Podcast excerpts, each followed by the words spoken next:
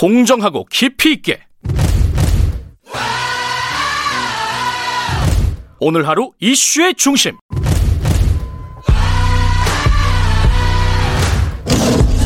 김경래의 최강 시사.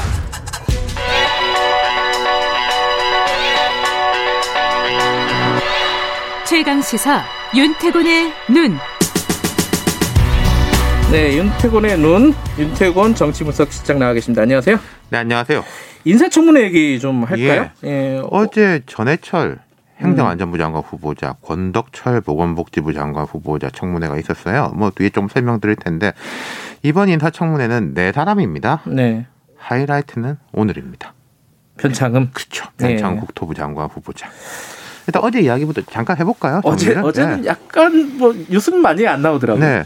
일단 전해철 후보자는 네. 국회의원이잖아요. 네. 다선 의원이고 많이 알려진 사람이고 그리고 흔히 이제 뭐 의원 불패 뭐 이런 이야기도 좀 있지 않습니까? 예. 그런 것도 좀 보였어요. 그러니까 장남의 뭐 병역 문제에 대한 지적, 뭐 이제 옛날 강남 집을 샀다가 뭐 팔지 않았냐. 근데 음. 이게 한 15년 갖고 있었던 거기 때문에 투기는 아니다. 뭐 이런 음. 이미 좀 다 나왔던 이야기들. 음. 그 다음엔 이제 지금 행안부 장관 후보 장관이 되면은 제일 급한 것이 경찰 개혁 문제거든요. 네. 국정원 대공 수사권 이관도 있고 앞에 금태섭 전 의원도 말했지만은 검경 수사권 조정 이후에 경찰 개혁, 뭐 국수본 설치 이런 부분에 대해 가지고 뭐 준비를 하고 있다 이런 식이었고요. 네.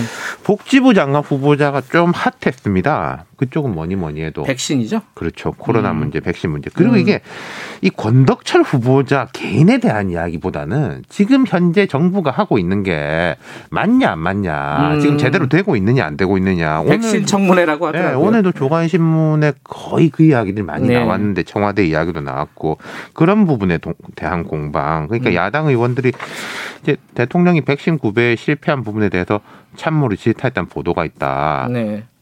이런 상태에서 K 방역이 우수하다는 후보자의 발언은 적절치 않다. 뭐 이런 이야기. 김미애 음. 의원 같은 경우에 국민의힘입니다. 백신을 최대 4,400만 명분 확보했다는데 내용을 모르겠다. 음. 확보의 의미는 확실히 보증하거나 소유하는 것이 아니냐. 음. 그러니까 지금 정부 발표를 보면 뭐 계약, 계약 추진, 사실상 확보 섞여 있긴 해요. 예. 4,400만 중에도 네. 그 부분을 좀 명확하게 하라. 대신에 이제 여당 같은 경우에는 이런 것들이 정부 불신을 야기하는 거다. 음. 그리고 백신 문제는 안전성이 중요하다. 뭐 김성주 의원 같은 경우에는 코로나19 극복하려면 방역, 백신, 치료제, 삼위일체가 필요하다. 백신 만등주의에 빠져서는 안 된다.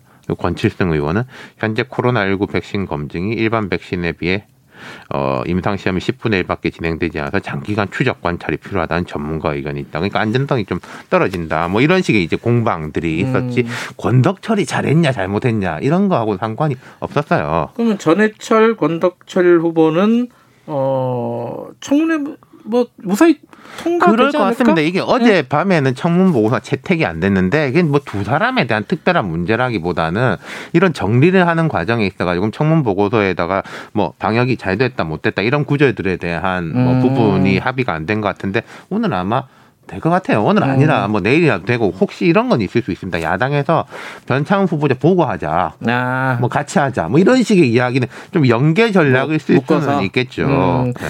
변창호 후보자는 여러 가지 얘기들이 나오고 있습니다. 그죠? 그러니까 이게 애초에는 이제 정책 방향에 대한 것이었잖아요. 네. 변 후보자가 뭐 지금 김현미 장관보다 더하다. 야당이나 보수 진영 관점에서는 현 정부에서 SH공사, SH공사 물론 서울시 산합니다만은 SH, LH 사장 연달아 지냈고 김수현 전 정책실장 뭐현 정부 부동산 정책 이데올로그라고 불리는 같이 공부하고 같이 학회하고 같은 학교 교수 지내고 뭔가 같은 라인 아니냐 쉽게 말하면은 그런 공방이 이제 애초였어요. 근데 그 뒤에는 이제 말, 막말이라고 하네요. 설화. 예. 예. 뭐 SHLH 사장 시절에 구의역에서 사망한 그 서울 지하철 하청업체 스무 살 음. 비정규직 노동자 폄하 발언 예. 그것도 좀 공식 회의 석상에서 전 이걸 좀 약간 이해가 안 되더라고요. 사, 그러니까요. 사 석도 아니고 걔가 잘못한 거 아니냐 이 네. 얘기잖아요. 예. 그 이분이 무슨 회사 오너도 아니고 공기업 사장이면 조금 직원 중에 잘 모르는 사람도 있는 거지 않습니까? 예. 어떻게 그랬을지. 그리고 뭐 임대 아파트 주민 폄하 발언. 뭐 음. 그다음 어제는 또 나온 게